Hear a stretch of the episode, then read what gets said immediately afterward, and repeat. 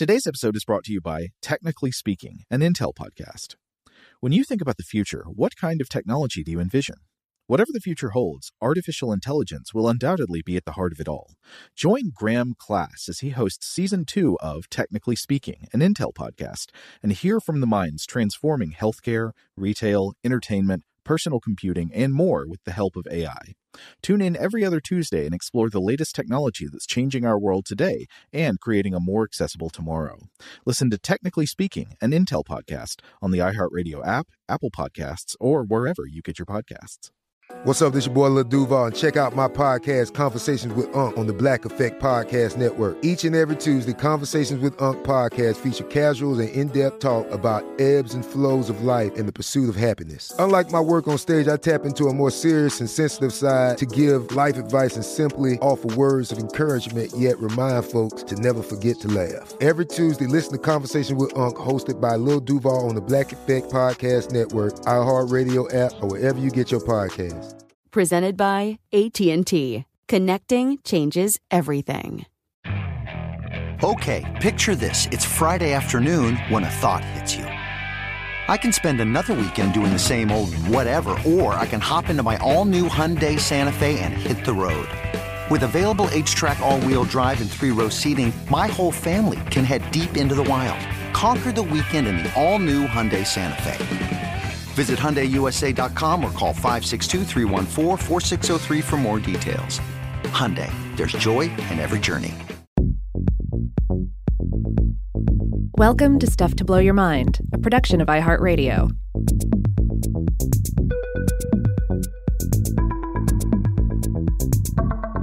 Hey, welcome to Weirdhouse Cinema. This is Rob Lamb. And this is Joe McCormick. And this week on Weirdhouse Cinema, we are we are obviously tackling G2. We're going to be looking at 1990's Gremlins 2, The New Batch. This is Joe Dante's colossal sequel to the 1984 film Gremlins, which I had assumed when we picked it was a Christmas movie, but yes. it's not. The original Gremlins is a Christmas movie. G2 might well be in June for all I know. Yeah, it was released in June. Um, but yeah, I, I, had this false memory in my head that this too was a Christmas movie, and uh, evidently I'm not alone. I think you, you sounds like you had the same uh, thing in your brain. And I rented the Blu-ray from Videodrome here in Atlanta, the, the, the video store here in Atlanta, and they had it categorized with Christmas movies as well mm. for the holidays. So uh, I, I, guess this is like a collective uh, misremembering that we're engaging in here. So it doesn't take place at Christmas, but it is a Christmas tree of a movie, and it yes. overfloweth with lights and uh, and and shiny objects and and presents spilling forth from beneath the boughs. Absolutely. Now, I strongly remember the build up to this film's release. I would have been 11 at the time. It was set to come out in June. Gremlins 2 merchandise was everywhere. The, the, the film seemed just destined to satisfy everyone. The trailers just looked fun, even though I don't think I'd actually seen Gremlins 1 at that point, or maybe I'd seen parts of it on TV or something. Uh-huh. But I was convinced Gremlins 2 was going to change the world. Of course, it didn't really changed the world. The box office numbers ended up being, I think, disappointing. The critical reception was kind of mixed at the time. Mm-hmm. Um, I was not aware of any of this, so I stayed strong with my desire to see Gremlins 2. And when it finally became available on home video, I got to rent it, I got to watch it. And even then, at age 11, I realized this film was a lot. Uh, did the presence of the Hulkster have any sway with you at this time? No, no, not, not at all. Oh, okay. Was it I mean, only later you would you would come to appreciate pro wrestling? Yeah, that would that would come later for me. At the time, you know, you knew who Hulk Hogan was because he yeah. was a superstar. Uh, and uh, yeah, spoiler, but but Hulk Hogan is in the movie. He's one of many cameos, uh, many appearances in this film. You know, I think Gremlins 2 is kind of ahead of its time. Uh, I I do see that critical reception at the time was mixed. I think a lot of people didn't know what to make of this movie, but I think if something like this uh, updated a bit for more modern sensibilities came out now, I think the the reaction might be more resounding appreciation. Yeah, it's I mean, I don't know if, if someone could pull it off as well as uh, as Joe Dante and his his his team here did though because this is one of those rare films that is very self-aware and yet delivers. Like it's it knows it's goofy, it's going for goofy, it's breaking the fourth wall, it's making fun of the previous Gremlins movie. It's it's totally wild in this regard. And this is the same kind of self-awareness that will that has driven many other films just straight into the ditch as far as watchability and enjoyability goes. Yeah, it, I would say it's kind of the uh, the Evil Dead two to Gremlins Evil Dead one, except mm-hmm. whereas the Evil Dead movies are they're they're kind of a parlor drama. They you know they take place in a single location. They're very focused. This is a voluminous, crazy, overflowing extravaganza. Yeah, yeah, and I think over time people have come to realize that Gremlins two is something special. Uh, it's it's definitely grown a cult following over time. Uh, there was that wonderful Key and Peele sketch about the Hollywood sequel Doctor, yes. which is 100% correct, and yet doesn't even um, doesn't even like tease half of the weirdness and the and the the oddities that pop up in this film. Like it's uh, just the things in that sketch were in the film, it would already be insane. But that's just half the story. Yeah. So I think I have to realize, especially after rewatching it, I have to admit that 11 year old me was absolutely right to be excited about G2. And it was and is, in fact, the greatest Gremlin movie we could possibly hope for. Well, 100% agree. Uh, I, I did not see Gremlins 2 when I was a kid, but I did see Gremlins 1. My dad and I rented it, probably from Turtles Video, uh, when I was in elementary school. And I remember it being a real mood rattler because mm. it has that mix of cute, cuddly kid stuff like Gizmo is so adorable, and then mixing that with uh, bizarrely depressing themes and gruesome violence. Yeah. Uh, but despite this mix, I'm pretty sure I loved it at the time. Uh, and I was trying to remember the things that stuck out to me about the film, the, the things that really lodged in my memory. Uh, I remember, of course, Gizmo being very cute. I remember the rules, right? There's an important part early on when uh, when a when uh, the the father character buys Gizmo from the antique shop, and he is told the three rules you cannot violate.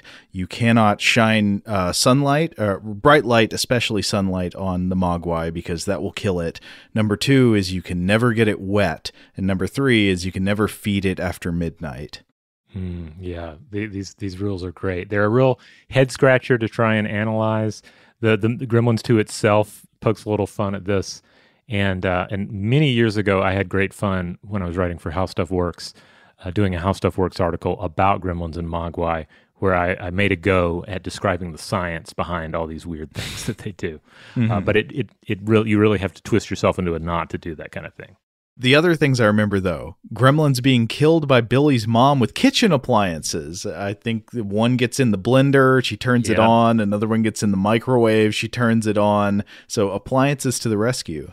I also remember the Gremlins at one point watching Snow White in the movie theater, uh, and I think Zach Galligan playing the the main human character Billy. Uh, he he's like they're watching Snow White and they love it. Uh, and I also remember uh, a scene of gremlins raucously partying at a bar and there's one shot where a gremlin is smoking three cigarettes at the same time which was hilarious to my little brain. Um, but then a big thing that stuck in my head maybe more than anything else involves no gremlins at all. Not a gremlin to be seen it was a uh, a part in the movie where Phoebe Cates is delivering a monologue about how her father died while trying to crawl down the family's chimney dressed in a Santa Claus suit. Yeah, that, that, just a real bummer of a scene, which is I think one of the big reasons that the the film was so jarring and so tonally inconsistent. Uh, is, is I, th- I think I grew to realize this as a kid because when you ultimately when you're a kid, you kind of treat movies like you treat people. You take them at face value. Mm. You, you you don't pick and say, "Well, I wish this was different. I wish that was different." It's like, "Well, this is the film." So it's a little jarring when you encounter a film like Gremlins that uh, that is, you know, seems to be divided about whether it's a, a cute film or a horror film, etc. And this seems just horrific. And I don't recall it really accomplishing much for the picture either. I mean, it's hard to. I think it was maybe supposed to be darkly comedic, but it's hard to tell. Anyway, the, this infamous soliloquy is parodied in G2. so you got to appreciate a sequel that directly makes fun of the original film. Like there's a part where Phoebe Cates starts to launch into a monologue about mm-hmm. how, how she has horrible associations with President's Day because there was a man dressed in an Abe Lincoln suit and before she can finish it, they kind of just usher her off screen. Yeah, they're like, we, we don't have time for this. We've got to go defeat the gremlins. So I wasn't really aware of Gremlins 2 until probably college when a friend of mine told me we were talking about Gremlins. He was like, "You ever see the second one?" And I said, "No." And he was like, "You've got to watch it because there's a scene where Hulk Hogan appears as himself talking directly into the camera, uh, which confused me." Uh, because you know I'd seen the original and that did not seem in keeping with the level of reality in which the the original movie is set. I mean, of course, it's got fantasy elements, but it's a it's a film that maintains its own realism. Yeah, the, I will say, and we'll get to the Hulk Hogan scene. The Hulk Hogan scene is is one hundred percent earned. Yes, it, does not feel jarring when it happens in the film, but uh, but yeah, I can understand where just knowing this about the film could could set weird expectations for what it is. But but I'm also glad that you you again mentioned the the Gremlins watching Snow White in the first one, the Gremlins smoking and all, because I think one would be making an error in hating on G two by holding G1 to some unrealistic, like uh, serious standard that it wasn't going for either. No, G- uh, Gremlins 1 is also supposed to be funny. Mm-hmm. But G2 goes to uh, heights unimagined by the first film. So the original Gremlins is very weird. It's kind of hard to say who it's for. Like, is this an R rated horror movie or a cute Christmas movie for kids? It's, it's kind of both. But I, I think it's great. Uh, and though a bit of that DNA gets passed on to the sequel, ultimately I think G2 is something different, and it is the purest essence of gremlins. Because what are gremlins with a lowercase g? They are not just any movie monster. Most movie monsters are more than anything a threat. They are scary because they endanger the lives of the characters. They're scary because they will kill. The gremlins in these movies do participate in violence, but the violence seems kind of secondary. It's just sort of one of their tricks. The violence is one of the outcome paths of their overall mission, which I think would be better uh, designated as just chaos. The gremlins represent anarchy, disorder, the dangerous and destructive side of fun. And in both movies, but especially the second, you see the gremlins playing mean pranks and partying and breaking things and making a mess.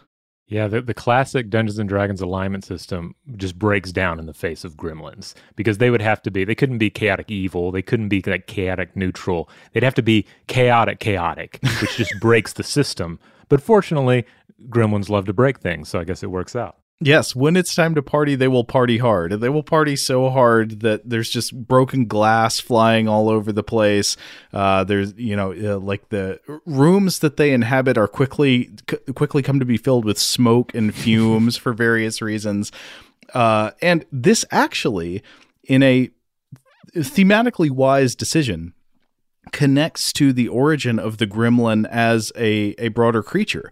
Gremlins, unlike most mythical monsters, do not originate in the the myths and folk beliefs of pre-modern times.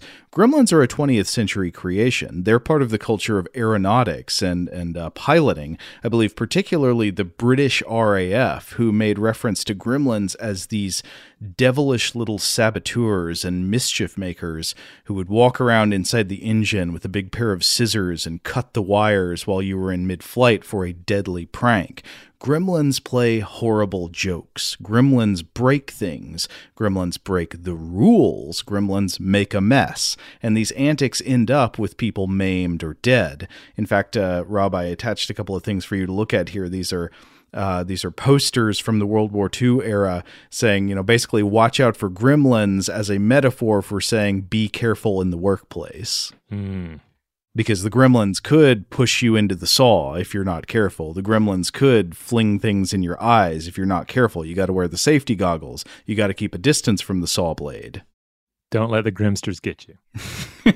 so, seeing as they're not your average movie monster, but rather avatars of chaos, that you know, just mischief and entropy, I think Gremlins deserve something different from your average monster movie, and in G2 that is exactly what they got This movie is absolute chaos.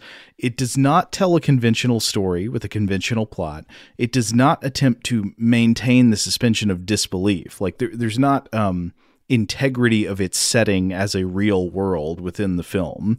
Instead, G2 just wants to show you things. It's a lot of, hey, look at this. And some of those things will be weird images like, hey, here's a gremlin made out of vegetables. It's got tomatoes for cheeks. Or here's a gremlin with spider legs sometimes those things will be bizarre scenes like the the talk show interview where the brainy gremlin explains what the gremlins want. And it turns out what they want is civilization uh, or the part where there's like a chorus of gremlins singing new york new york. Sometimes it's going to be visual gags, like where the gremlin with bat wings flies through a wall and leaves a hole that is the Tim Burton Batman symbol uh, or just sometimes going to be out of nowhere fourth wall breaking gags like when Hulk Hogan yells at us or when we see the film critic Leonard Maltin show up to give a one star review of Gremlins 1 only to then be murdered by gremlins. Oh, it's such a great scene. Uh, I mean, both of these scenes are great. Like the, the Hulk Hogan scene, of course, is that the gremlins have disrupted uh, the film projector in the uh, in the theater in which we are ideally watching the film, and then then we're sort of transport. Oh, oh, it's it, there are many layers to it. Yeah, it's so we're no. We we should actually try to describe what happens there, just to give you a flavor of the like how many walls are being broken. Mm-hmm. They they break up to like the eighth wall. yeah. So the, you're watching the movie, and then suddenly it looks as if the film you are watching that's been projected in the theater has been destroyed. Like it kind of burns mm-hmm. through, and then the screen turns white, and then you see gremlins making shadow puppets in front oh, of the projector. Yes and then we zoom out to see inside a theater. So I guess presumably at first you were tricked into thinking something has happened on the screen and you're in the theater, but now you're looking at a theater on the screen. And in the theater there's Hulk Hogan. Oh, there's a lady who walks out of the theater and complains to theater manager played by Paul Bartel, uh, yes. saying like this movie is trash and he's like we don't make the movies, man. We just show them. Uh, and the mom by the way is Belinda Balaski uh, who appears in a number of Joe Dante's films like The Howling, the uh-huh. original Gremlins, and Piranha. Yeah, and then the Hulkster shows up, and the Hulkster threatens the Gremlins. I think he's like, "I'm going to come up there, and I'm going to show you who's boss." and they listen. They listen. They back down. Yeah. so G2 is not just a movie about gremlins it was made by Gremlins. Gremlins have taken over the script, the camera, the editing, and in that sense, I think it's almost sort of an art, an art film. G2 is genius. It is. There's uh, as much as I, I, love the Key and Peele sketch. Uh, I've watched it so many times, and it is at one level it is 100% correct uh, about the the vibe of the film, and I think uh, Joe Dante and, uh, uh, and, and folks have, have kind of also said that they they enjoy it and and and think some of it matches up with the experience. But on the other hand, yes, this is not a slapdash film. This is a film that knows exactly what it is going for, and it succeeds at creating that experience. Mm-hmm. Yeah, and I think the result is a very enjoyable film. It's a great film. I'll, I'll say it. G two is a great film. I think it's better than Dances with Wolves, which won the Oscar that year for Best Picture. G two yeah. should have taken Best Picture. Well, maybe. oh, what's the elevator pitch on G two? The, the the first one that came to my mind is Gremlins Take Manhattan, and I, I that's I Perfect. think that's it. Oh, if only it had an opening theme song like in uh, Jason Takes Manhattan. What what is that monologue? the city that never sleeps. You got to get the fear pumping, good people.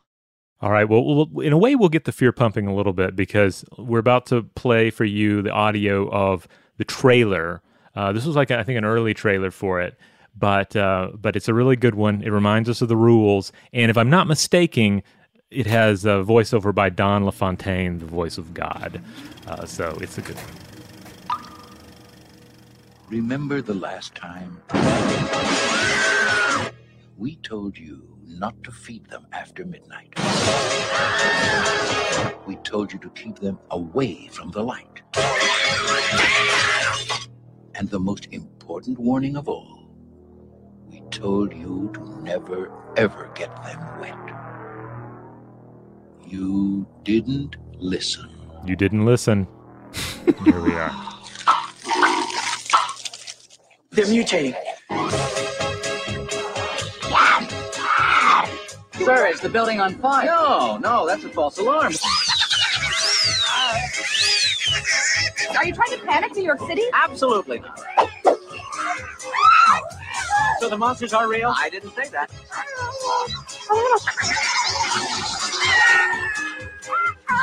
Gremlins 2. The new batch. Now, was that civilized? No, clearly not. Fun, but in no sense civilized.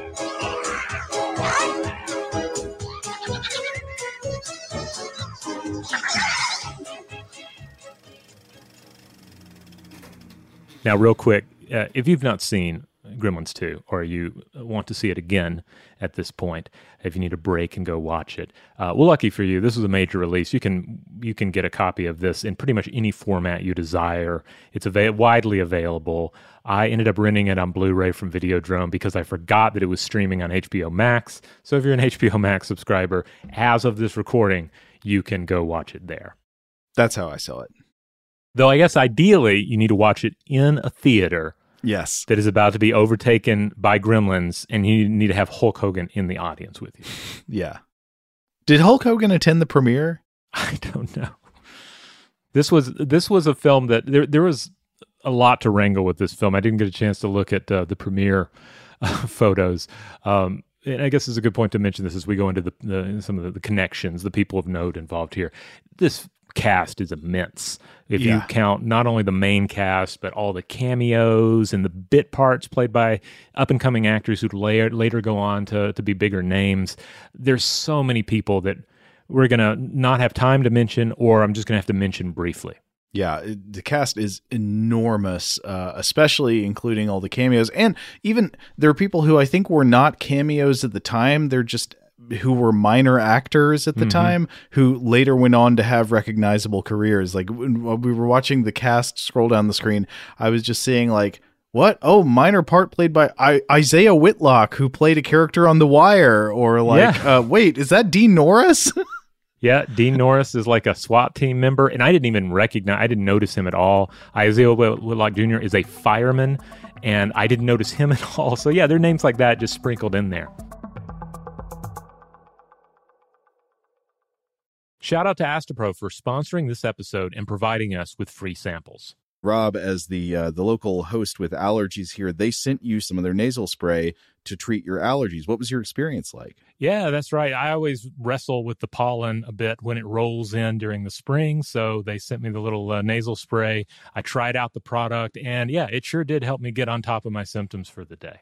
And it's so fast acting, uh, it was already kicking in before I left the house. Astepro is a first of its kind nasal allergy spray. It's the fastest 24 hour over the counter allergy spray. It starts working in 30 minutes, while other allergy sprays take hours. Astepro is the first and only 24 hour steroid free allergy spray. Astepro delivers full prescription strength indoor and outdoor allergy relief from nasal congestion, runny and itchy nose, and sneezing. Get fast acting nasal allergy symptom relief with Astepro. Go to asteproallergy.com for a discount so you can get Astepro and go today. A S T E P R O allergy.com. Astepro and go. Use directed for relief of nasal congestion, runny nose, sneezing, and itchy nose due to allergies. Today's episode is brought to you by eBay. eBay Motors is here for the ride.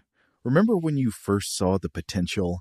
And then, through some elbow grease, fresh installs, and a whole lot of love, you transformed a 100,000 miles and a body full of rust into a drive that's all your own. Look to your left, look to your right. It's official. No one's got a ride like this.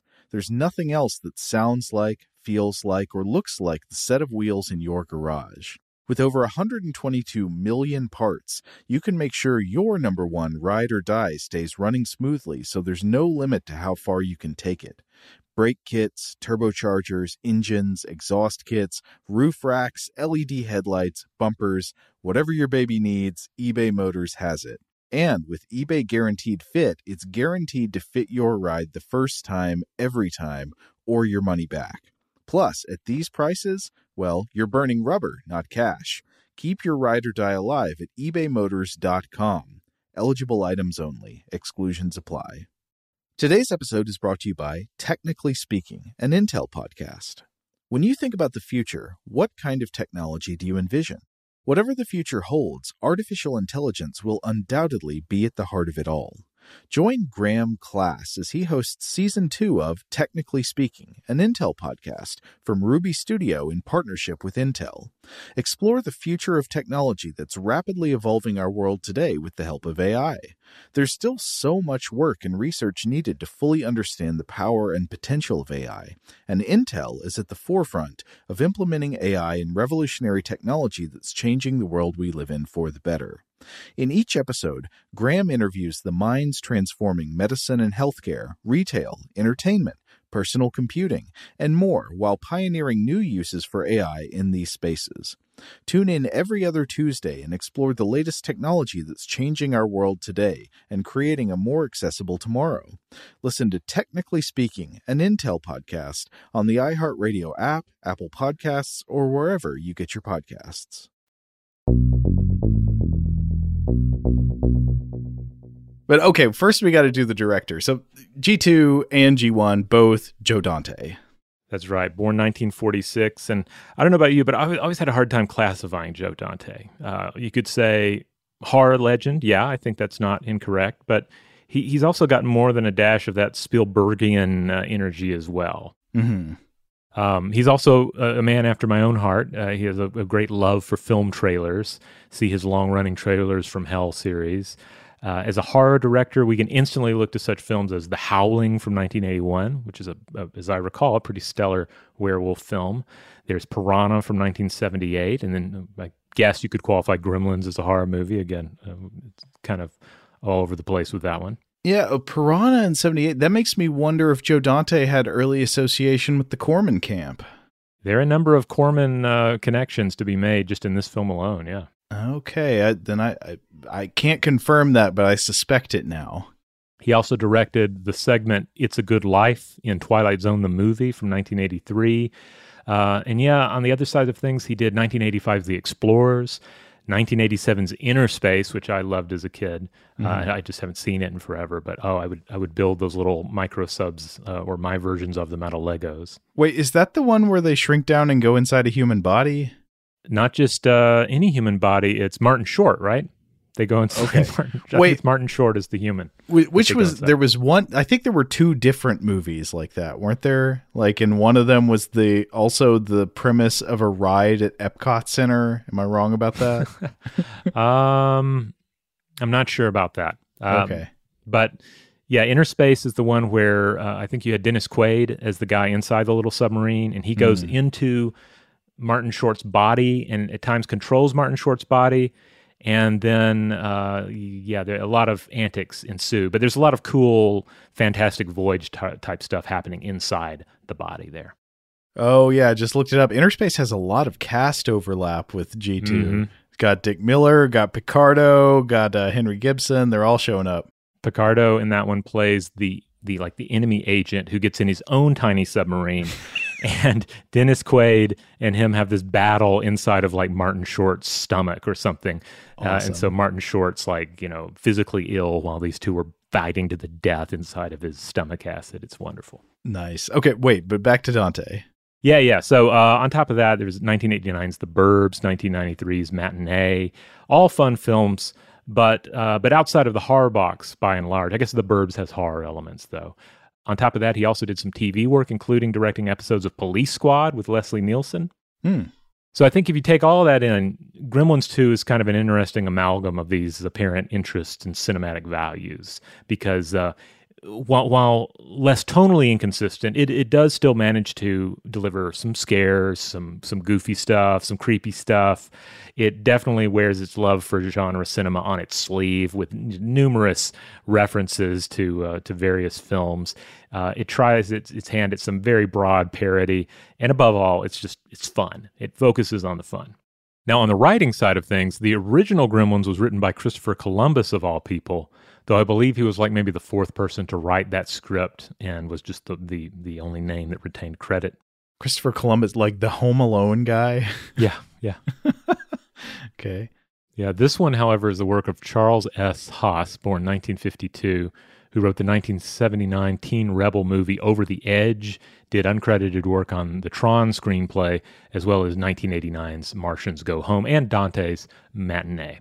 I think a lot of this movie, though, I mean, I don't know because I'm not looking at the script right now, but mm-hmm. I imagine a lot of stuff in it is just concept work more than yeah. like writing out a scene with dialogue like wh- oh what if we showed this here and then we transitioned to that and then we had somebody just improv and and so forth though it would be an interesting experiment to see someone write the script for gremlins 2 as if everything in the movie is on the yeah. page yeah it's a good it's a good one for like really uh, mean spirited screenplay writing uh, uh, teachers that would be great.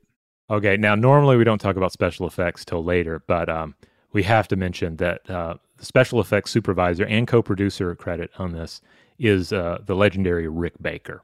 Special effects are front and center in Gremlins 2, and they are phenomenal. Yeah, when you when you think about Rick Baker, uh, and and I recommend you do. He he has a great Instagram, by the way, definitely worth following.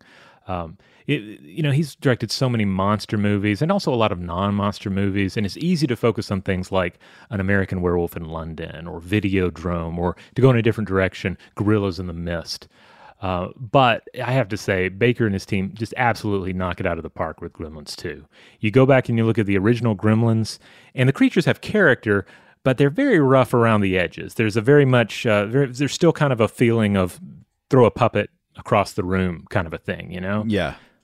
Gremlins 2 is a huge leap forward in puppetry and special effects, giving us just a whole mob of convincing gremlins, each with their own character. And Gizmo, Gizmo himself in this is is just a living creature. I mean, it, Gizmo alone is a masterstroke in this film. He's as real as he is adorable, and he is so adorable every moment he's on screen. the cute could not be cranked up any higher. It's just like supernatural. I mean, not it is. It's like supernatural, but also super normal stimuli. The uh-huh. close-ups, especially, like anytime Gizmo's on the screen, you just can't help but squirm at just how adorable he is. I had the exact same reaction. The puppets in this movie are alive. You could not tell me those are not real living gremlins. Yeah, they're just they're just so good. And of course with the gremlins proper, they're so gross. There's so many gross scenes with the yeah. gremlins. There, there's some real slime. But then also there are lots of fun, very cartoony effects. And on the and on the uh, the, the, the subject of cartoons, worth pointing out that uh, animation legend Chuck Jones uh, did the opening and closing animation sequences for this that feature, although the opening has Bugs Bunny and Daffy Duck in it, and at the end we have Porky Pig as well. And no gremlins. The opening animation no. is just an unrelated Bugs Bunny cartoon. Yeah. but I think that sets the tone appropriately because it's just chaos. Absolutely. And yeah, if if your your intro, it's it's like they're saying this is going to be a cartoon. Just bear that in mind as we continue. All right, so you want to try to do some of the cast? Yeah, I'm I'm not going to get into the very small parts. If they come up later in discussion, we'll reference them, but yeah, there are a lot of people I'm not going to reference. Let's just start with our main human cast. Human characters who have uh, some degree of uh, you know of of of, uh, of, of character and I don't know an arc, if you will. Mm-hmm. But uh, at the top we have we we have Billy and Kate. Uh, Billy is played by Zach Galligan, born 1964. This is our small town kid from the first movie, now living and working in the Big Apple. He's probably best known for his role in the Gremlins movies, but he was also in uh, 1988's Waxwork, its 1992 sequel. He's in 1992's Hellraiser 3 Hell on Earth, which in a weird way is almost the Gremlins 2 of the Hellraiser movies, but falls short of actually like pulling that off. Oh, you can imagine the Key and Peele sketch uh, style script meeting for Hellraiser 3. yeah. It's like, what about CD CD Cenobite? Yeah. Um it's in the movie. yeah. Uh, but he's also uh, he's also in the 1993's Warlock, the Armageddon.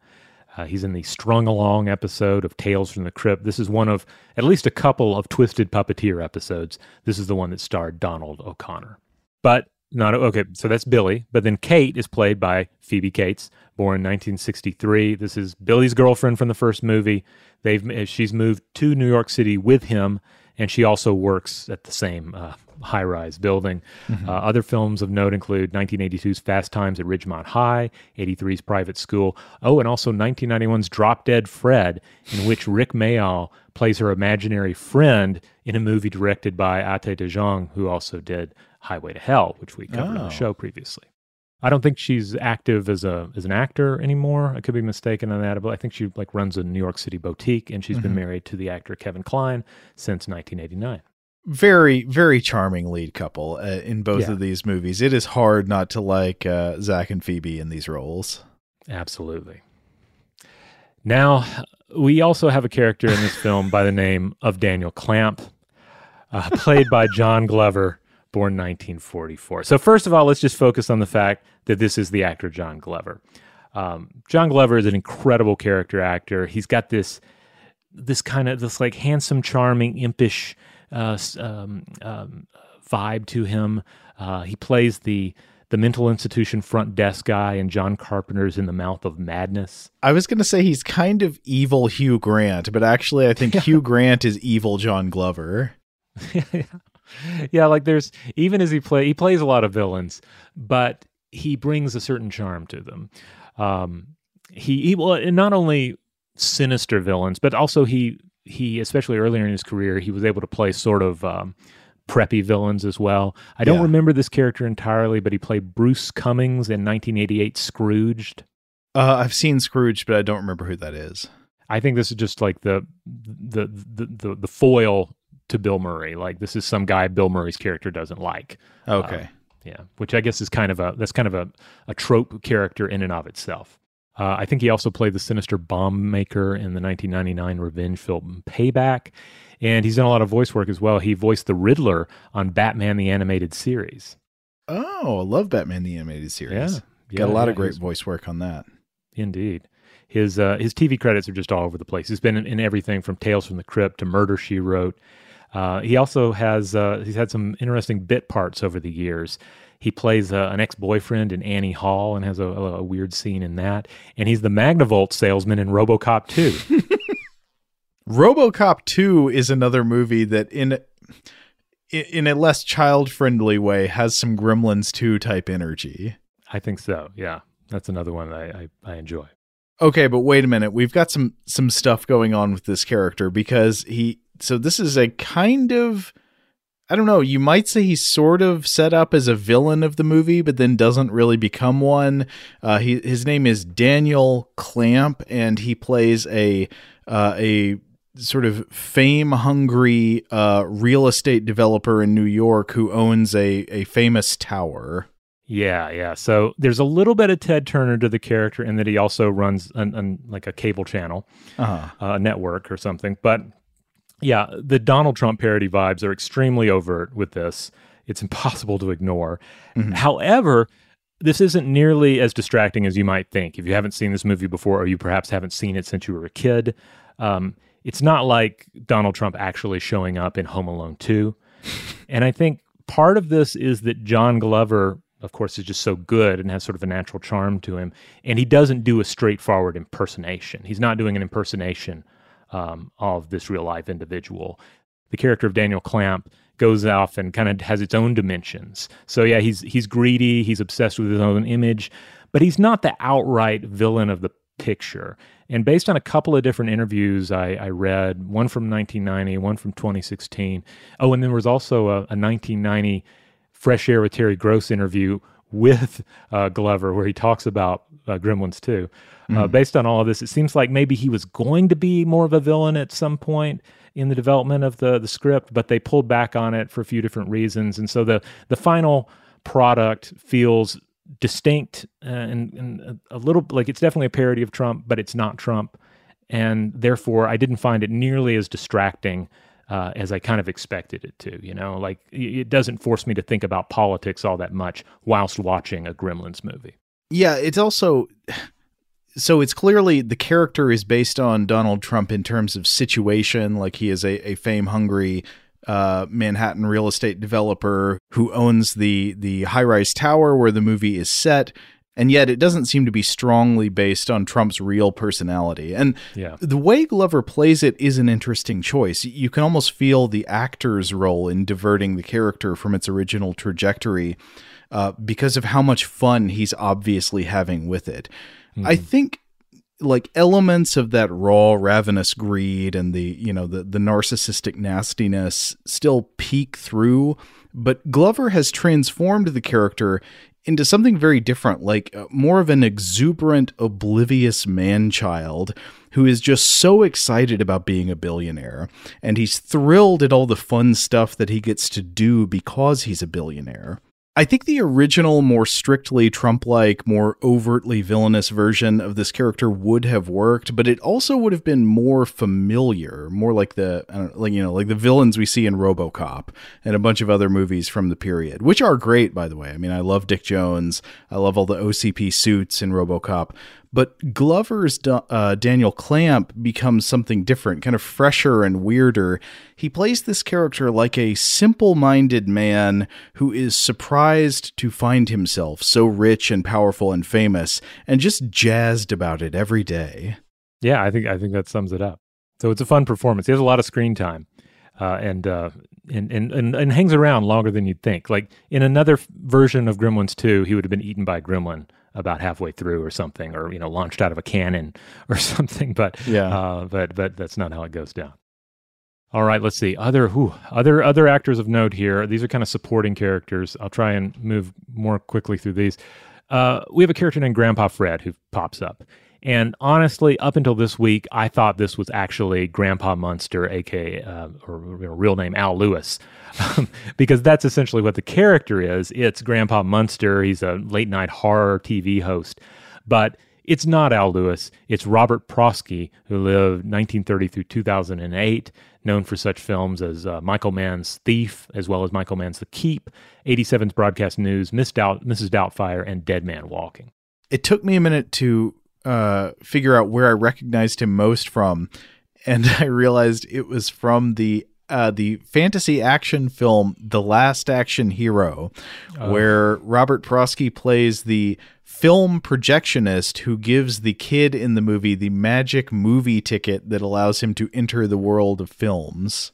Ah, okay.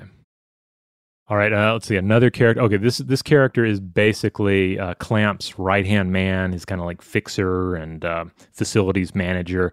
It's the character Forster, played by Robert Picardo, born 1953, a frequent Dante cast uh, casting choice. Um, he, a lot of TV viewers are probably familiar with him from such shows as, uh, or at least older TV viewers, from The Wonder Years, China Beach, Star Trek Voyager, and uh, and also Stargate.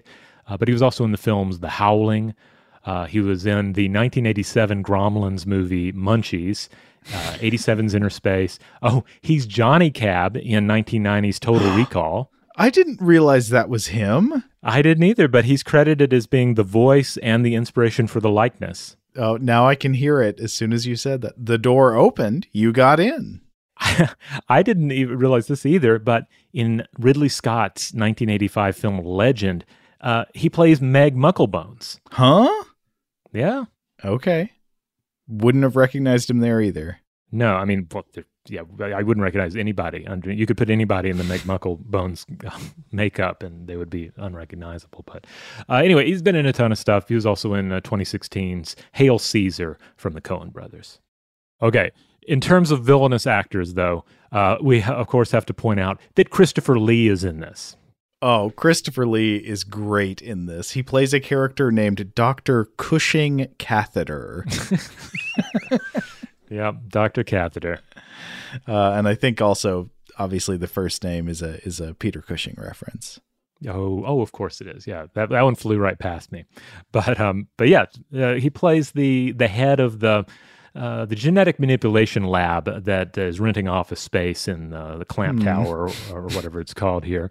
And yeah, he seems like he's having a really good time hamming it up. Is this um, this essentially a mad scientist? Uh, and it was it was fun watching with my. I watched the uh, this with my son, and when uh, Christopher Lee showed up, uh, he was like, "Hey, it's Dooku," and indeed, it is Dooku. Uh, I love how when we very first meet him, he's going through packages he received in the mail, hoping they're various kinds of disease samples. He's like, I want anthrax, and they give me the flu. All right, another bit bit role. This is a character that shows up seeming more like an extra, but has like a slightly bigger role as it pro- progresses. We have uh, Gedde Watanabe playing um, a character that I believe is credited as Mr. Katsuji, uh, but essentially what we have here is, is he plays a, a stereotype of an Asian tourist, mm-hmm. a man that we see going around with a whole bunch of cameras, just taking photographs nonstop, and eventually gets roped into filming for the the grandpa character, our, our horror host character. And I guess there is a fun scene there where he says he says, "Hey, do you know how to work a camera?" And he says, "I am a camera," and uh, and then they go off. I don't know why people thought this was so funny. There are so many movies from the 80s that have the stereotype of the Japanese tourist who won't stop taking pictures of everything. Uh, it's it's a really annoying cliche, but at the same, Gedde Watanabe is an immensely likable guy, despite the fact that he's unfortunately cast in these stereotypical roles throughout the 80s. Yeah, I mean, he he's still acting today, and his roles have certainly matured a, a whole lot. But um, yeah, he was. Um, this particular role is reminiscent of some of the offensively stereotypical roles that uh, that he played during the 1980s. Most notably, his role in 16 Candles, but he also he pops up in other films like he's in the the otherwise stylish but also problematic in other ways Grace Jones film Vamp. Um, he has this this very stereotypical and offensive character in that as well. He was also in the Weird Al movie U uh, UHF, but I, oh, yeah. I, don't really remember who he played in that. I do not remember either, but uh, UHF also a very chaotic, fun movie. Now, another character that re- returns from the previous Gremlins film, at least in a very small role at the beginning, is the character of Mr. Wing, played by Keye Luke, who lived 1904 through 1991. Oh, he's come up on the show before. Yeah, yeah, he uh, he, was a Chinese American actor who was in a ton of films from the classic era, including Mad Love in 1935. So if you go back to our Mad Love episode, uh, we we reference him on that because he plays this kind of a background character, but he plays this character Dr. Wong. Now, naturally, given the time during which he was active, many of his roles also um, uh, conformed to Chinese stereotypes and stereotypes of Chinese Americans at the time, but you know, still a rather groundbreaking figure and a founding member of the Screen Actors Guild. I think I read something about how in the Gremlins movies, uh, so he's supposed to play an old man who runs this curiosity shop that sells the uh, the the Mogwai to um, to uh, Hoyt Axton or Hoyt Axton or Ashton how are you, whatever the the father figure in the first movie, mm-hmm. and uh, I think what I read was that he uh, is supposed to be an old man, and despite actually being quite old when they filmed the movie, they had to put him in makeup to make him look older because he just looked too youthful when he got old. yeah, I mean, uh, Hoyt Axton was no spring chicken. I guess, uh, Keye Luke really took care of himself. I mean, he's eating right. He's he's living with a mogwai. Uh, well, I mean, that's the character. That's a mogwai. Uh, I would imagine, as long as it doesn't get wet and make the the transition, a mogwai really adds years to your life. If you if you got to have a good good well, I don't know. Well, that's this is a big question regarding uh, Gizmo because Gizmo is good. Gizmo yes. is a little too curious for his own good. Get this whole everything that happens in G2 could have been avoided if Gizmo could have just remained in a drawer for two hours. Um, but but still, he's very likable. He has a great demeanor. But the instant he uh, reproduces via water splash, um, all of his offspring are chaotic and or nasty. So one wonders is like, is this like the sign of a of a mature Mogwai that has been able to devote uh, his life or its life to um, you know the, the pursuit of um, of, of, of, order and calmness and a yeah. quiet life of re- recollection uh, and reflection, or uh, is this just an anomaly? Yeah, why is Gizmo unlike the others? That's a great question. Yeah. Um, this film will not answer that question. No.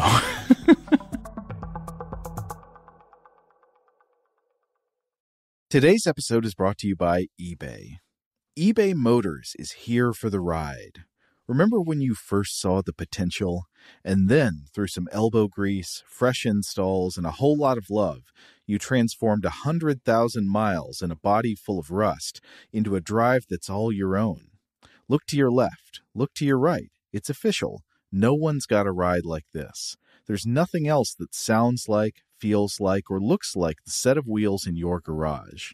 With over 122 million parts, you can make sure your number one ride or die stays running smoothly so there's no limit to how far you can take it.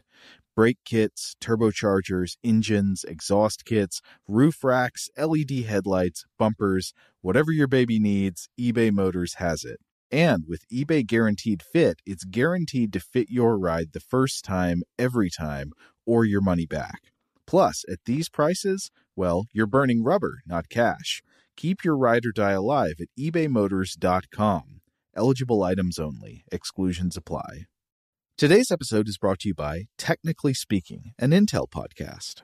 When you think about the future, what kind of technology do you envision?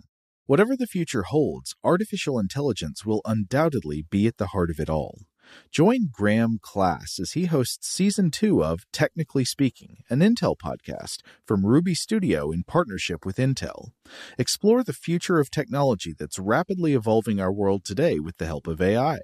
There's still so much work and research needed to fully understand the power and potential of AI, and Intel is at the forefront of implementing AI in revolutionary technology that's changing the world we live in for the better.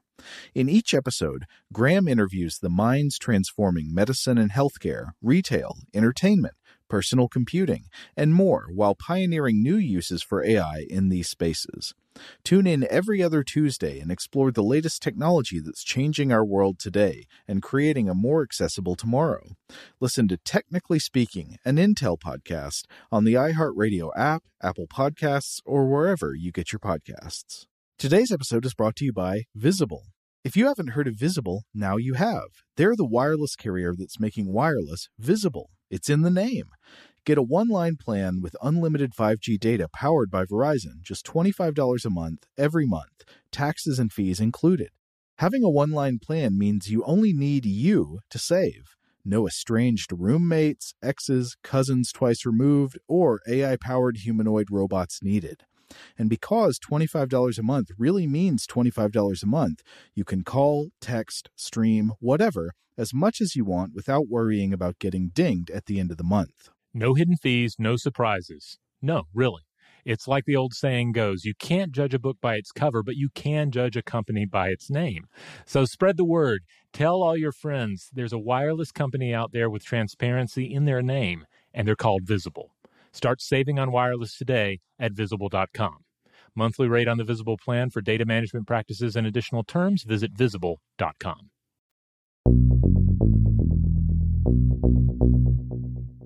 Maybe we should talk about uh, how exactly it works in case you've never seen either of these movies. So the gremlin progression is Gizmo is the original gremlin. Gizmo is he's a creature called a mogwai. He's a fuzzy, cute, adorable, good-natured little critter. Uh, he's got uh, you know just the adorable eyes, and and he's great. But if you get him wet, things pop off of his back, and they shoot all over the place, and they turn into also still fuzzy but mean spirited little creatures. And then, if the fuzzy but mean spirited little creatures eat after midnight, then they turn into uh, green, scaly, slimy, murderous creatures. Yeah. Like a question that, you, that might arise is well, what if. What, what would happen if Gizmo were to eat after midnight? Now, here's the thing Gizmo would never eat after midnight. Gizmo is a good boy.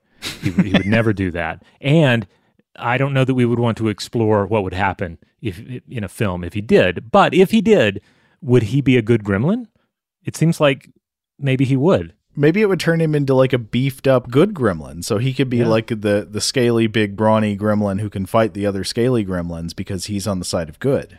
I would allow it in a picture so long as he got to change back into cute Mogwai okay. Gizmo at the end. Uh, you, you can't have Gizmo permanently changing into a scaly gremlin. That's just not good for business. Okay, we're barely into the cast. We've okay, got, we've got to pick up the pace somehow. Okay, all right. Uh, we have a character named Marla Bloodstone, played by Haviland Morris, uh, born 1959, an ambitious, chain-smoking, scarlet-haired workplace vixen. Um, a really fun, over the top character. Uh, this actor played Caroline in 1984's 16 Candles. She was also in the 1987 Madonna vehicle, Who's That Girl? Who was that girl? Well, it was Madonna. Uh, and then a whole lot of TV work over the years, including one episode of Tales from the Dark Side. uh, yeah, it's an extremely over the top performance, but in Gremlins 2, it works perfectly. She plays uh, she plays Zach Galligan's boss who is sexually harassing him, yes. and uh, she's great in in this role. And she uh, there, there's one really great moment at the end where uh, they're, they're all like putting together a plan to defeat the Gremlins, and they're giving tasks to different people. And I think they say to uh, to Haviland Morris, they're just like, "You smoke cigarettes," and she goes, "Okay, got it." now, this already sounds like enough human characters for a movie that's mostly about gremlins, but no, the Futtermans are coming to town as well. They're from the first movie. I don't remember them at all. I had to um, I had to be reminded. But yeah, Dick uh, Miller plays Murray Futterman, and Jackie Joseph plays Sheila Futterman. And uh, yeah, they're here to visit our main characters. They just kind of seem to show up unannounced, right in the midst of all this gremlin mischief how many movies have we talked about that had Dick Miller in them? I I can definitely think of two, both Corman associated. He was in Chopping Mall as the janitor, and he was the vacuum salesman in Not of This Earth. Oh, he was in the Tales from the Crypt movie as well. Um, uh, the, the, good one. Um, uh, Demon Knight. He was in Demon Knight. Oh, that's right. Yeah. Dick Miller, uh, one of our favorite character actors, he he livens up everything he appears in. Even he, he's one of those actors. I think you give him a bit part where all he's supposed to do is you know be a janitor and say like, "Oh, I got to clean these floors. I hate my job," and he just he breathes life into that grumpy role. Yeah, yeah. I mean, that's pretty much what he did in Chopping Mall, right? Yeah. Yeah, but um, yeah, in, in this he's fun. He gets to beat up on some gremlins. Yeah, it's it. Dick Miller's always always great on the screen. Oh, but Jackie Joseph, who plays his wife in this, born 1933, uh, she was a regular on the Doris Day Show in the early 70s, and she was in 1960's The Little Shop of Horrors. All right, uh, just a couple more before we, we move out of the humans here. But uh, we also have a pair of identical twins, Don and Dan Stanton, playing Martin and Lewis. Uh, they were both born in 1952, obviously. Uh, identical twin actors who play these. Yeah, it's like a Tweedledum and Tweedledee sort of thing, except they're scientists working for Dr. Catheter. Uh, these guys were never in a ton of stuff, but they have a memorable scene in Terminator 2. Oh, they played the cop who gets eye spiked by the T one thousand in the mental institution. Remember? The, yes. The T one thousand. I guess he morphs up out of the floor and becomes one of them, and then spikes the other one. Yeah, that's a scene where I, I never looked into it. I always thought it was just special effects magic. Turns out it was twin magic. Hiring twins is probably cheaper than than doing special effects. Yeah. Oh, now this one's borderline cameo or small part, but Julia Sweeney plays Peggy, the receptionist for Dr. Catheter, born 1959, American actor and comedian, probably best known for her uh, stint on Saturday Night Live from 1990 through 1994. The the joke being that Dr. Catheter is receiving all these diseases in the mail, and she's sitting there at the reception desk, like constantly sneezing and coughing. And at one point, he's like, May I have that tissue? yes. all right. So there are more humans. We may reference more humans, but those are some of the main ones. Real quick voice acting for, for Gremlins and Mogwai. Gizmo is voiced by Howie Mandel. Okay.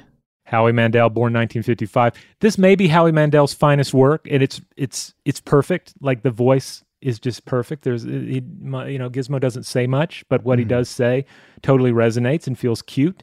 Um, Mandel, of course, the Canadian American actor and comedian. He played a sea monkey dad on The Amazing Life uh, Live Sea Monkeys from 1992, and was the creator, producer, and lead voice actor on the cartoon Bobby's World from 1990 through 1998. Now, one thing this movie has that the previous movie does not have, there are a lot of things like that, but one really notable one is a talking, full gremlified gremlin.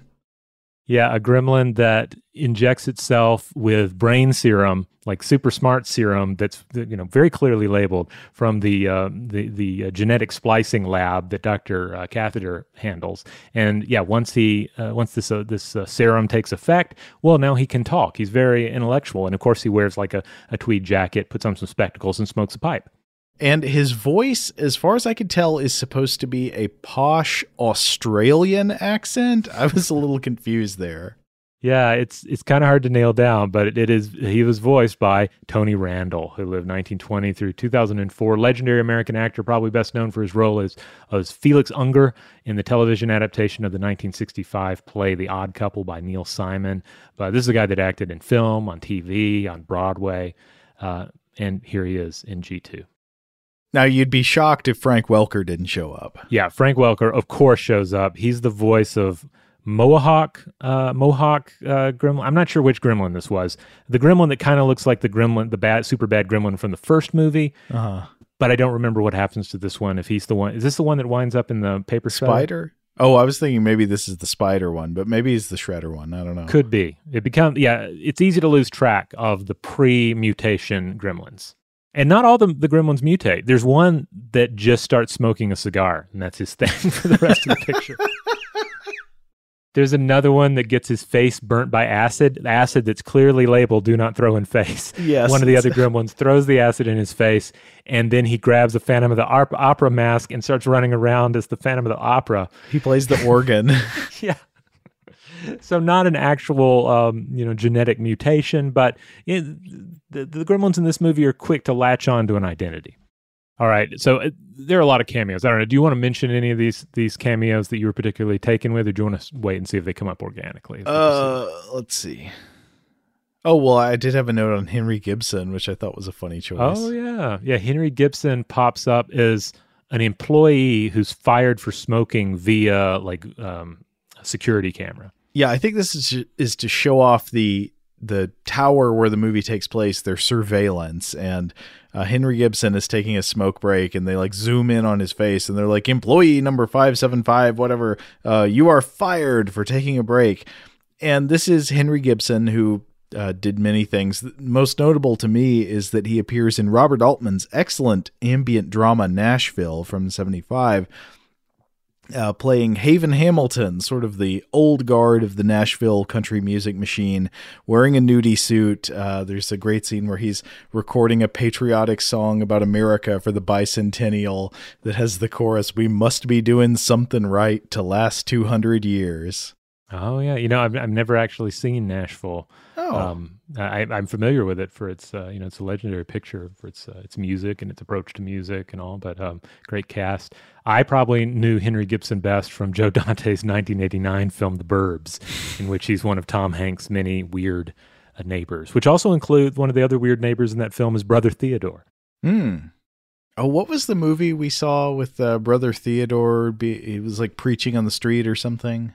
That was the film starring Warhawk Tanzania. oh yes, the speech about how God is dead and the rats are screaming. Yes, yes. Uh, Devil's Devil's Express. Yeah. yeah, yeah. For 1976, starring Warhawk Tanzania. You know, just your average New York martial arts picture about a demon uh, from across the ocean that takes up in the New York City subway system. Okay, do we have to throw in the towel on cameos though? Because we we end up so. mentioning a lot. Yeah, there are a lot of great ones. If they come up later in the discussion organically, I'll reference them. Otherwise, write in with your favorite, and maybe we can talk about it on listener mail. Okay, so as far as plot breakdown goes, I'm going to say Gremlins 2 is actually uh, somewhat light on plot, which is to say the action of the film is not tightly logical. It is more a movie about creating situations or premises and then exploiting those for just lots of random bits of spectacle and gags. It's kind of a variety show. So, what are those premises? Well, I'd say mainly it is a parody of modern city life as seen in 1990, especially business culture, technology, media, and capitalism. And this is all wrapped up into one very convenient setting the Clamp Premier Regency Trade Center and Retail Concourse, a sort of uh, cross between Trump Tower, the CNN Center, the Starship Enterprise, and the building from Chopping Mall. Yeah, there is kind of a yeah chopping chopping mall uh, uh, shopping mall kind of a vibe to it. So it's supposed to be this computerized marvel full of high tech upgrades, uh, such as automatic revolving doors, which are a miracle of efficiency, as a voiceover informs us while we watch people getting stuck in them and un- like unable to get out. In fact, it's a joke recurring throughout the movie that nobody can get through the automatic revolving doors and they have to just go around to the other doors. Yeah, even the SWAT team can't figure it out when they show up at the end of the picture. Yeah. And also, every inch of the building is under surveillance with cameras and computers that have sensors on everything. Uh, but it's also the site of many horrible businesses, including the soulless real estate development firm where Billy works at the beginning of the movie. He's, I think, supposed to be some kind of illustrator or designer. And this is Daniel Clamp's personal business. It's the business that he's going to use to, you know, destroy historic landmarks and replace them with god awful monstrosities.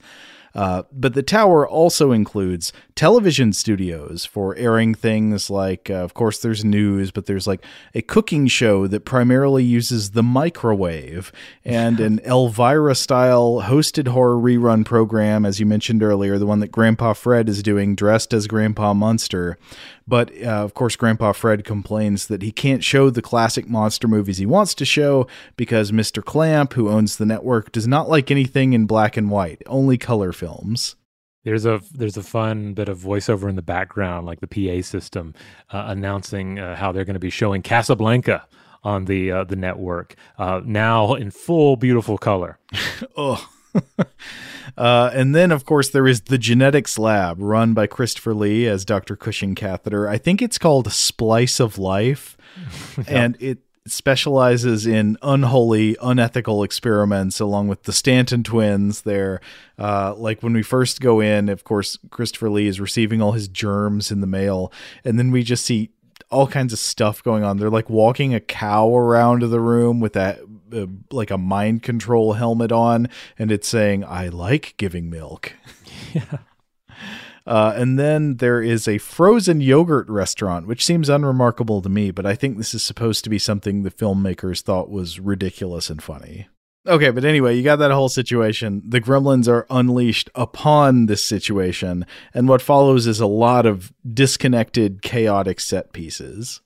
But in the setup to that plot, uh, let's see, we, we got a few things that, that happen to sort of let us know what's going on. One of the first things is that Robert Picardo, as Daniel Clamp's fixer, visits the curiosity shop, the antique store from the first movie, and meets Keye Luke and uh, he's like, "Hey, you know, uh, I'm here at your shop. Uh, I'm representing Daniel Clamp. He wants you to sell your business so that we can tear it down and replace all of the historic, uh, you know, businesses and everything in Chinatown with this monstrosity, this big ugly building that's going to reach to the clouds."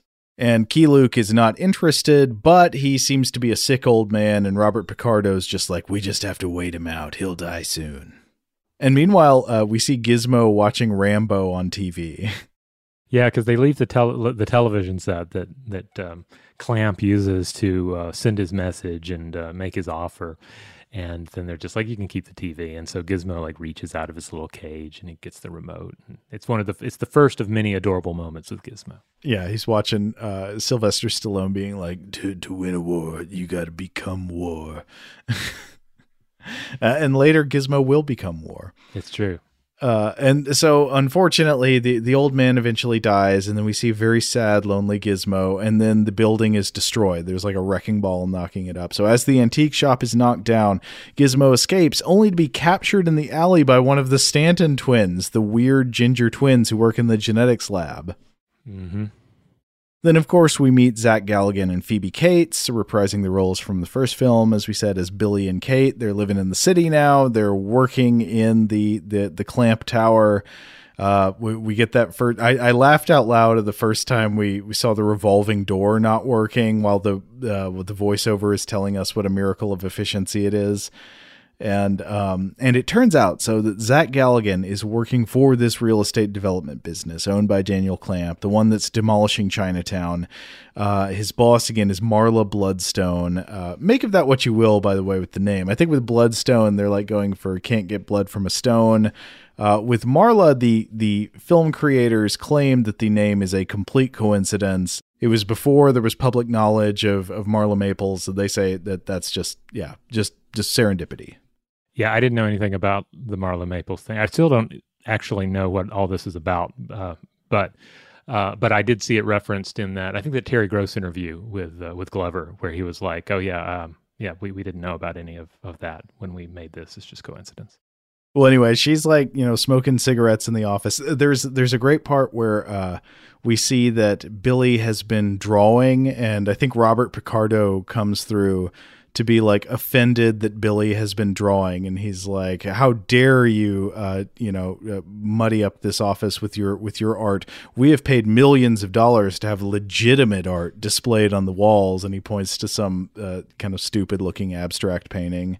Yeah, yeah, and also he's offended that he has a potted plant. It's yes, like, no, no, you can't. This is a, an infestation, which of course is a nice, uh, uh, nice allusion to what's coming ahead. You know, there's there's going to be a real infestation uh, occurring later in the picture. Yeah, so Billy's working up there. Meanwhile, Kate is working as a tour guide for the Clamp building, which looks like a horrible job. She leads tours around uh, and have to go like hawking copies of the art of the Clamp and it's uh you know it's you you feel for Kate. It, it she has to wear this really stupid looking hat. Mm-hmm. So the setup of the film is that the Stanton twins bring Gizmo into the lab of Dr. Cushing Catheter, again portrayed by Christopher Lee, and they're studying the fact that he can dance to rock and roll music. Oh, it's such a great sequence. I watched this scene twice. It was so it's so cute. It's adorable. Like there's so much going on here because Christopher Lee's character is sort of scowling at the whole affair. Uh, Gizmo comes out and begins to dance, and his dance is very cute. It's and it's a special effects showcase because it looks totally believable. Meanwhile, the Stanton twins they're also dancing a little bit in the background. so much fun. Yeah, they're rocking in sync with each other. Uh, it, it, it, in a in an almost uncanny way, I would say, with them. But uh, yeah, we also learn about a bunch of their other experiments. Like the this lab is just creating kind of mm, DNA juices of various flavors. They're like, here's a DNA juice that will turn a rat into a battery, so you can power in a light bulb by touching it to the rat. And oh no, will a will a gremlin drink that later and become electricity gremlin? I wonder. Yep electricity gremlin who become who's more of an important part of this film than you could possibly imagine. Yes, uh, and many other things like that. There's just various animals in cages, assuming we're getting juice out of them to create DNA juice that would turn whatever drinks it into a bat or into vegetables or whatever. Um, so eventually, Billy becomes aware that Gizmo is in the building because he hears a delivery man singing Gizmo's distinctive little song. Uh, he's like, Where did you hear that? And it's, you know, down in the lab. So Billy sneaks down to rescue Gizmo. He takes him, he hides him in the, his office file cabinet, and there's a very, like, uh, uh, comedic high tension scene where Daniel Clamp comes for an office visit and he's like, Why does your drawer keep popping open and babbling in a cute little voice? Uh, so Gizmo is almost discovered, but not. But Billy cannot take Gizmo home because his boss, Marla Bloodstone, insists that he go out to dinner with her to one of my favorite set pieces in the whole movie. They go to a Canadian Mountie themed restaurant. mm-hmm. This was, I found this especially funny because um, when my family went to Epcot uh, in the last year or so, they have a Canadian themed restaurant there, like it's Canadian steak restaurant hmm. you can go to, and they, they actually have uh, some some uh, some nice vegetarian and vegan options there, by the way. But um, but it is totally it's like Canadian themed. It's not like the first thing I would think of like a restaurant experience I want to have. But it was really nice. But there were no Mounties. There were no like all the the the the decorating elements in this scene are just amazing and, and pitch perfect. Like a giant moose head, those big ridiculous mugs they have. And no offense to Canada. In fact, I'm a pretty big fan of Canada. I don't I don't usually think of them being known for their cuisine. Well, you've got the poutine, I guess. The poutine, yeah, yeah. And Molson, they're drinking Molson. That's right. You want another Molson? Yeah. uh, but yeah, so the the Mountie themed restaurant is great. Uh, Billy sends Kate back to pick up Gizmo, but uh oh, before she can get there, one of the rules gets broken. Today's episode is brought to you by eBay. eBay Motors is here for the ride. Remember when you first saw the potential? And then, through some elbow grease, fresh installs, and a whole lot of love, you transformed a 100,000 miles and a body full of rust into a drive that's all your own. Look to your left, look to your right. It's official. No one's got a ride like this. There's nothing else that sounds like, feels like, or looks like the set of wheels in your garage. With over 122 million parts, you can make sure your number one ride or die stays running smoothly so there's no limit to how far you can take it. Brake kits, turbochargers, engines, exhaust kits, roof racks, LED headlights, bumpers, whatever your baby needs, eBay Motors has it. And with eBay Guaranteed Fit, it's guaranteed to fit your ride the first time, every time, or your money back. Plus, at these prices, well, you're burning rubber, not cash. Keep your ride or die alive at ebaymotors.com. Eligible items only, exclusions apply. Today's episode is brought to you by Technically Speaking, an Intel podcast. When you think about the future, what kind of technology do you envision? Whatever the future holds, artificial intelligence will undoubtedly be at the heart of it all. Join Graham Class as he hosts season two of Technically Speaking, an Intel podcast from Ruby Studio in partnership with Intel. Explore the future of technology that's rapidly evolving our world today with the help of AI. There's still so much work and research needed to fully understand the power and potential of AI, and Intel is at the forefront of implementing AI in revolutionary technology that's changing the world we live in for the better. In each episode, Graham interviews the minds transforming medicine and healthcare, retail, entertainment, personal computing, and more while pioneering new uses for AI in these spaces. Tune in every other Tuesday and explore the latest technology that's changing our world today and creating a more accessible tomorrow. Listen to Technically Speaking, an Intel podcast on the iHeartRadio app, Apple Podcasts, or wherever you get your podcasts. Today's episode is brought to you by Visible. If you haven't heard of Visible, now you have. They're the wireless carrier that's making wireless visible. It's in the name. Get a one line plan with unlimited 5G data powered by Verizon, just $25 a month, every month, taxes and fees included. Having a one line plan means you only need you to save. No estranged roommates, exes, cousins twice removed, or AI powered humanoid robots needed. And because $25 a month really means $25 a month, you can call, text, stream, whatever, as much as you want without worrying about getting dinged at the end of the month. No hidden fees, no surprises. No, really. It's like the old saying goes you can't judge a book by its cover, but you can judge a company by its name. So spread the word. Tell all your friends there's a wireless company out there with transparency in their name, and they're called Visible. Start saving on wireless today at visible.com. Monthly rate on the Visible plan for data management practices and additional terms, visit visible.com.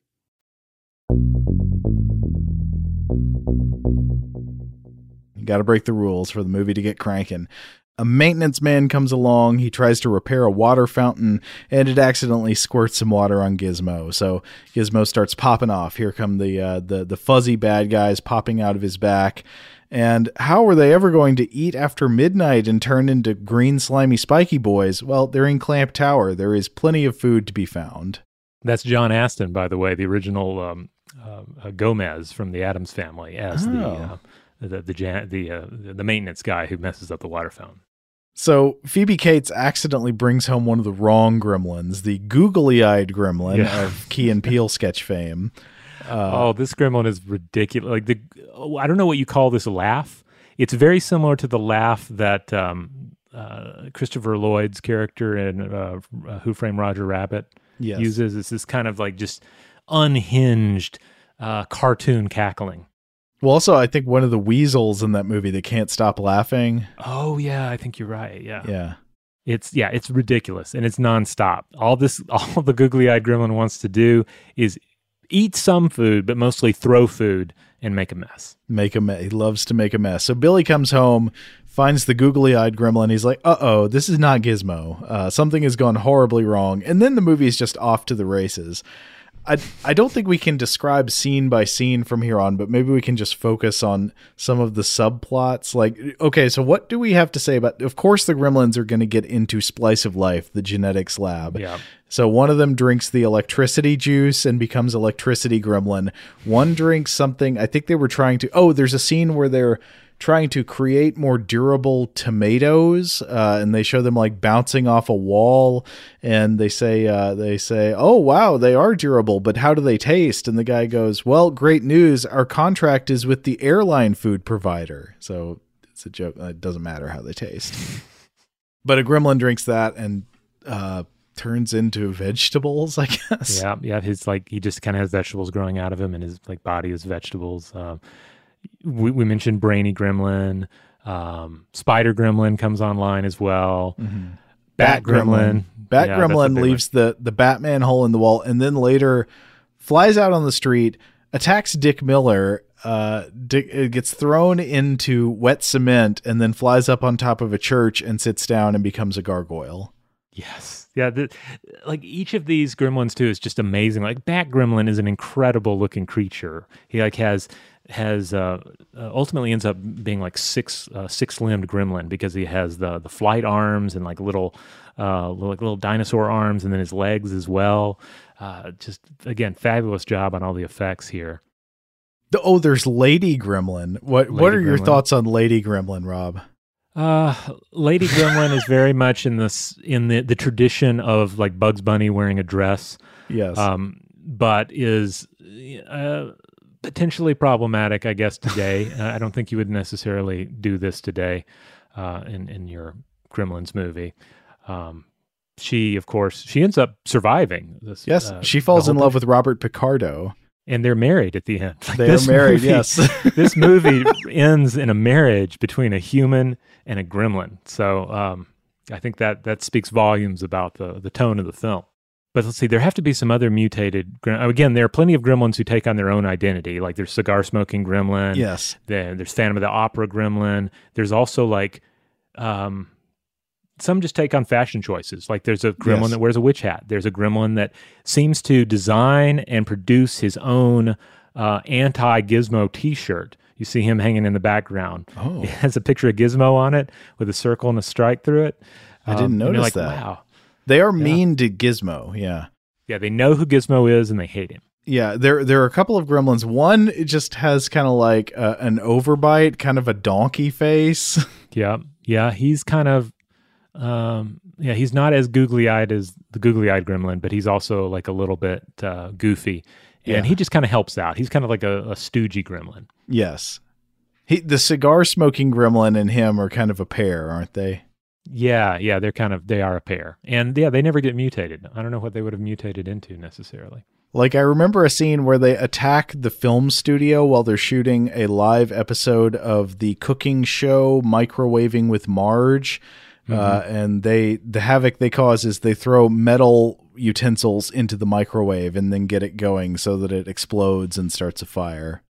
Yes, yeah, they do. They do that. Yes, uh, I, I don't know. I was just there's just so there's so many questions one could ask about this film. Like, for instance, when they realized googly-eyed Mogwai is not Gizmo, they they just stick him in a bag to bring them back to the office with them. What was their plan? It seems like they know what gremlins are all about. They know the dangers of having too many Mogwai. In in a less family friendly film, it seems like they might want to euthanize the Mogwai right there in the apartment. I think this is a gremlin problem. Grem, gremlin control conundrum. I don't think you can you can with good conscience kill the fuzzy gremlins even though they're the bad ones. You have to wait Yeah. for them to turn into the scaly uh, uh, evil gremlins and then you can kill them.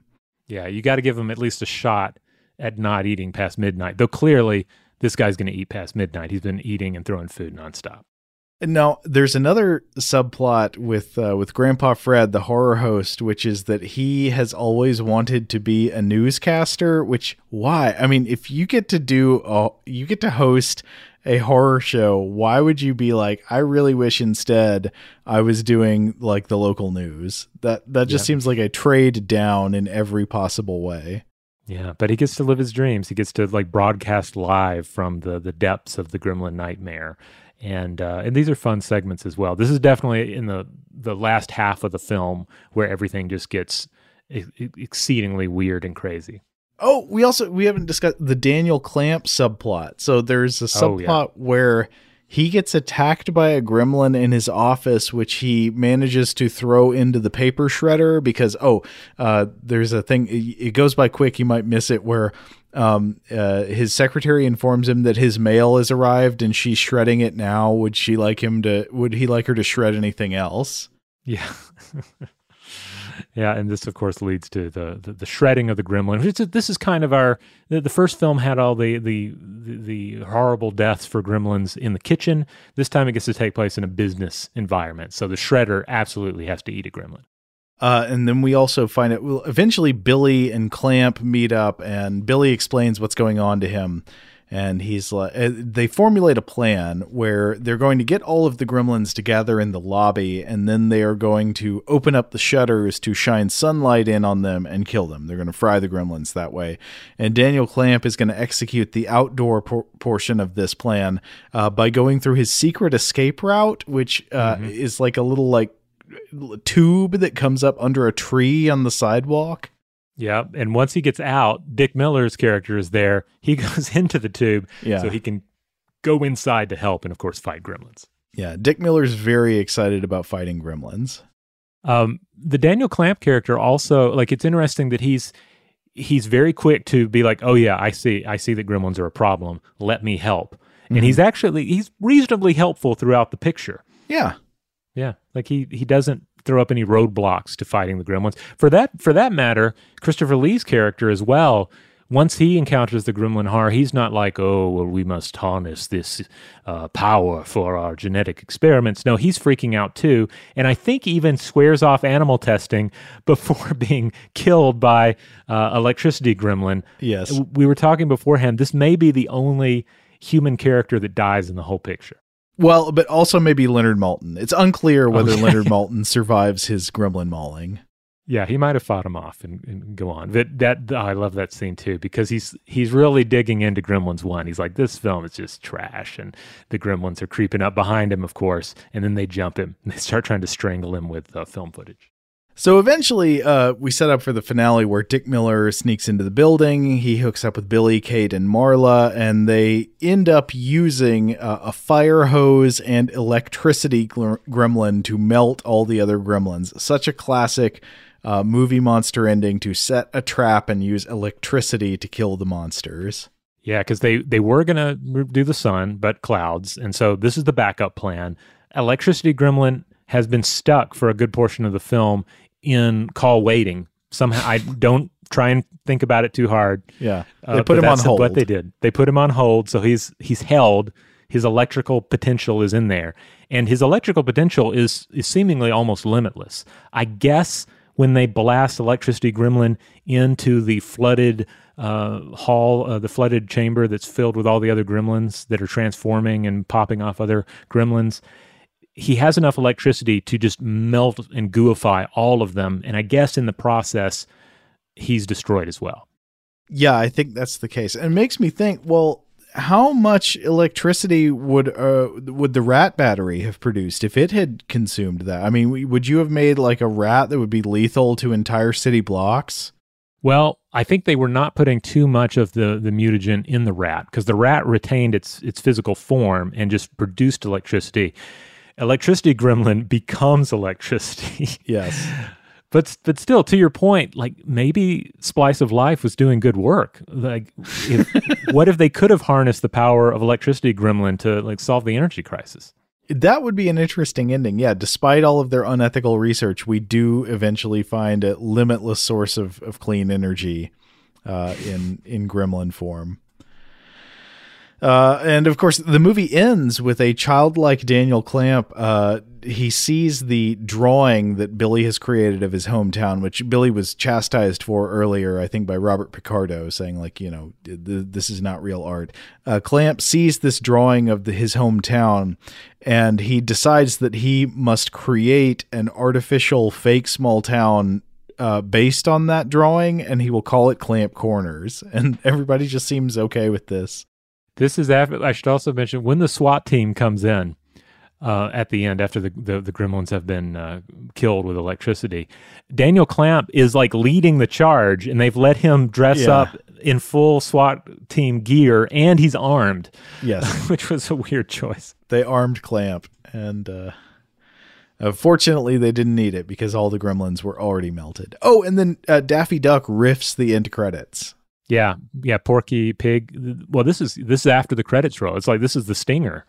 Um, Porky Pig shows up to say that's all, folks, and then Daffy Duck shows up and says, "No, I'm going to do it." And uh, yeah, that's the film. Oh, I should mention too. This is after the credits roll with uh, uh, some more of the score by Jerry Goldsmith. Oh yeah, pretty good score, I think. Yeah, yeah, it's got that nice da da da da da da da. Yeah. You know, it's it's catchy. It's G2, baby. You you can't beat this movie. This is so good. It is indeed a party, a party to which everyone was invited. Like again, there's so many cast members and cameos uh, that we could have profiled here that we just didn't have time for. There's so many just little element, especially in the last half of the film. There's just so many little things, so many uh, scenes of gremlin mischief. Uh, there's the training montage where Ma- where uh, where Gizmo trains up and then becomes War, becomes this Rambo Uh-huh. type figure, and slays the spider gremlin to save um, both Bloodstone um, uh, and. Um, uh, what's her name? Uh, our, Phoebe our- our Cates, lead- yeah. saves Phoebe Cates uh, from the Spider Gremlin. Like there's just so many moments. Like there's no wasted energy in this film. Gotta love it. Not a Christmas movie, but uh, but No, a good one for out any not. any time of year. Absolutely. All right. Well, we're going to go and close it out there, but we'd love to hear from everyone out there. Perhaps you have opinions and memories and um, and theories concerning Gremlins and Gremlins 2. Write in. We'd love to hear from you. Likewise, yeah, any of the various cameos and fun cameos that we didn't have time to uh, to mention here, uh, bring them up in listener mail, we'll talk about them in the future. Uh, reminder that we're primarily a science podcast in the Stuff to Blow Your Mind feed with core episodes on Tuesdays and Thursdays, uh, listener mail on Mondays, Artifact or Monster Fact on Wednesdays. But on Fridays, we set aside most serious concerns to just talk about a weird film like this one. If you want to see a quick listing of all the films that we've covered, you can go over to Letterboxd. That's L E T T E R B O X D. We have a profile there. Our username is Weirdhouse, and we have a list there of all the films that we've covered. And you can look at them in order that we have covered them. I think we're up we're up into the mid 90s now. We're we're edging closer to 100. oh yeah, we're getting close now. We got to discuss what's going to be our hundredth film. Uh, anyway, huge thanks to our audio producer, Max Williams. If you would like to get in touch with us with feedback on this episode or any other, to suggest a topic for the future, or just to say hello, you can email us at contact at stufftoblowyourmind.com. Stuff to Blow Your Mind is production of iHeartRadio. For more podcasts from iHeartRadio, visit the iHeartRadio app, Apple Podcasts, or wherever you listen to your favorite shows. Today's episode is brought to you by Visible. The future of wireless is here, and it's transparent. Switch to Visible, the wireless company that makes wireless visible. Get a one line plan with unlimited 5G data powered by Verizon, just $25 a month, every month, taxes and fees included. No hidden fees, no surprises, no, really. What are you waiting for? Get with the times and switch to Visible at visible.com. Monthly rate on the Visible plan for data management practices and additional terms, visit visible.com. The wait is almost over. Get ready for the 2024 NFL season as the full schedule is announced. Every rivalry, every rematch, every rookie debut, every game revealed. The 2024 NFL schedule release, presented by Verizon, coming in May. Live on NFL Network, E ESPN2, and streaming on NFL Plus. Terms and conditions apply to NFL Plus. Visit NFL.com slash schedule release to learn more. Okay, picture this. It's Friday afternoon when a thought hits you. I can spend another weekend doing the same old whatever, or I can hop into my all new Hyundai Santa Fe and hit the road. With available HTRAC, all wheel drive, and three row seating, my whole family can head deep into the wild. Conquer the weekend in the all new Hyundai Santa Fe. Visit HyundaiUSA.com or call 562-314-4603 for more details. Hyundai, there's joy in every journey.